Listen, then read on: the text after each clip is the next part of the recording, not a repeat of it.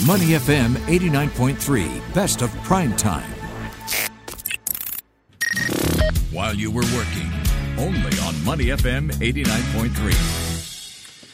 Right, as we have just mentioned, uh, there's a lot been going on over the last couple of hours, particularly while you have been working. Blast and sirens, blasts and sirens, I should say, heard across Ukraine's capital, Kiev, today. Russian forces fired missiles at several cities in Ukraine and landed troops on its south coast. That's right. And responding to the situation, U.S. President Joe Biden has condemned what he called an unprovoked and unjustified attack by Russian military forces. And also, we should add that uh, forces have now, of course, crossed the border into the Ukraine as well. To help us understand the situation, we're joined now by Pushan Dutt, the professor of economics and political sciences at INSEAD. Professor, very, very good to have you with us um, at quite uh, a momentous moment, really. Um, what does Vladimir Putin want? What's his end game?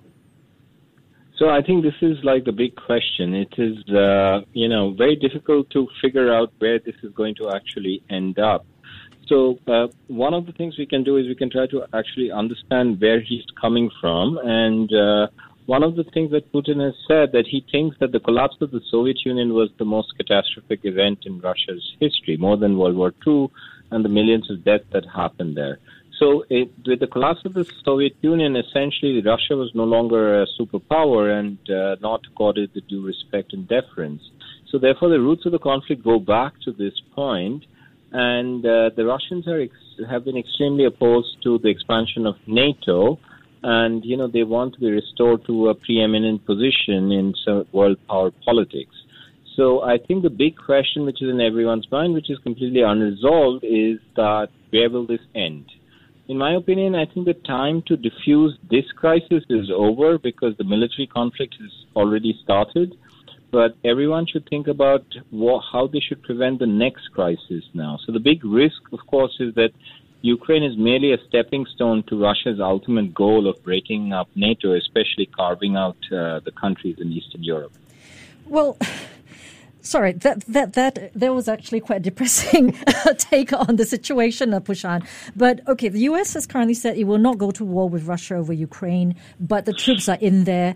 Um, damage and, and harm would definitely be in in the books somehow, right? So but the, the international community cannot just stand aside and do nothing at this point in time. Correct. So, the, what the U.S. and its allies are going to do is they're going to respond with sanctions. In my opinion, that's the only arrow in their quiver because, as you just said, Ukraine isn't part of NATO and they've ruled out putting uh, troops on the ground uh, in, inside the conflict. So basically, there are three broad kinds of sanctions which are on the table. One are these Magnitsky sanctions after the Magnitsky Act, which target specific individuals, especially the Russian oligarchs. Now, these are not that effective in the short term. The second are the economic sanctions, which would forbid sale of Russian oil and gas in certain sanctioning countries. This requires cooperation of Asian countries, and it's not clear where China will, whether China will give market access to Russian oil. But I think the biggest one are essentially the financial uh, sanctions, which prevent access of Russian companies and banks to financial markets. These are the ones which can bite the hardest and the quickest. Compared to the sanctions when Russians annexed Crimea, I think these financial sanctions should be much uh, harsher.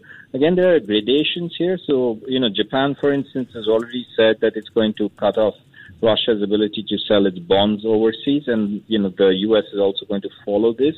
The ultimate move is to actually cut off Russia from the SWIFT system, which is this international system that the banks use for payments, currency exchanges, and other stuff. This has not been invoked in the past, and something that the Europeans will also have to agree to. But this is the the the most effective thing that they can do in the short run.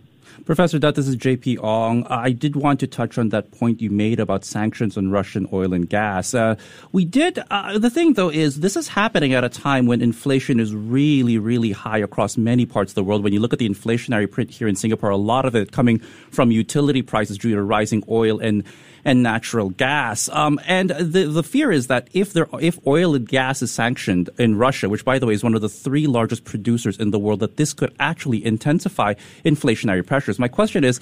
does uh, pre- pres- does President Putin in this high stake chess game actually have more actually more bargaining chips and perhaps more in his arsenal to try and uh, to try and bank on and perhaps wait out some of these sanctions because of how important he is in the global energy uh, you know in the global energy complex. Absolutely. So a lot of the inflation, which which is which first showed up in the U.S. and now in Europe, uh, is being driven by higher energy prices. Now, this obviously, you know, uh, cutting off uh, the sale of Russian oil to uh, mainly it goes to Europe and it goes to uh, to Asia. That's going to have an impact. But I'm a little bit more sanguine about this in the sort of the medium term for a couple of reasons. The first thing is that shale oil can come in in the U.S. and take up a bunch of the slack, and we are seeing actually rigs going up in Texas. The second, what we are likely to see is that, let's say the Russians have stopped from selling oil to Europe, their major market, that oil is likely to be diverted from China. This in turn will mean that China will buy oil from the Middle East, and that Middle Eastern oil will actually go to Europe. So in the short term, there will be price fluctuations and price spikes, but uh, you know this will uh, iron itself out pretty quickly. The other options that the Americans have, which they will use, is releasing oil from the strategic reserves. They will call on the Saudi, the Saudis and the UAE to produce more. In fact, they might even be uh, restart talks with Iran because Iran can actually replace much of the oil production that Russia currently supplies. So I think in the short term, lots of speculative frenzy but I'm less worried about it over over a one to three month horizon. Well, can we just loop back to to um, you know what you said earlier, um, what we were talking about earlier about what Putin wants. Um, he's indicated right that occupation was not his goal; it was just teach a lesson, right? So, how do you see this military conflict panning out? That the Russian troops would eventually then withdraw. So that is that is a very difficult question because uh, you know, like most others, I don't have you know complete insight into mm. what Putin is actually thinking, and I think that's basically the biggest challenge. Like, what is what is the off ramp that we have mm. right now? All these off ramps are actually closed because President Zelensky has been extremely steely in his resolve and is not budging. He initially tried to calm things down, but you know, the last few days he's actually uh, ratcheted ratcheted things up.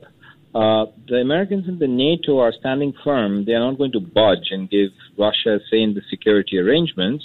And now, from Putin's perspective, he stakes his entire credibility in this dispute with, you know, this massive mobilization of troops. So this is a horrible and unfortunate uh, situation, and I think uh, entirely unnecessary. But uh, you know, it's it's it's I I am still struggling to see you know what the end game is. The best we can hope for is a few skirmishes, and you know, and then there is a lot of internal pressure within the population in Russia, where the support for Putin uh, for this war t- tends to be quite tepid, quite soft. That that will you know essentially he will declare victory, pick up uh, and and you know bring the conflict to a halt. That, yeah, absolutely. And uh, who knows what this endgame is. Uh, Pushan Dutt, Professor of Economics and Political Sciences at INSEAD, thank you so much for giving some insight into what's been a developing and very disturbing situation. We, we value insights and we hope to have you on again very soon. Thank you very much. To listen to more great interviews, download our podcasts at moneyfm893.sg or download our audio app. That's A W E D I O. Available on Google Play or the App Store.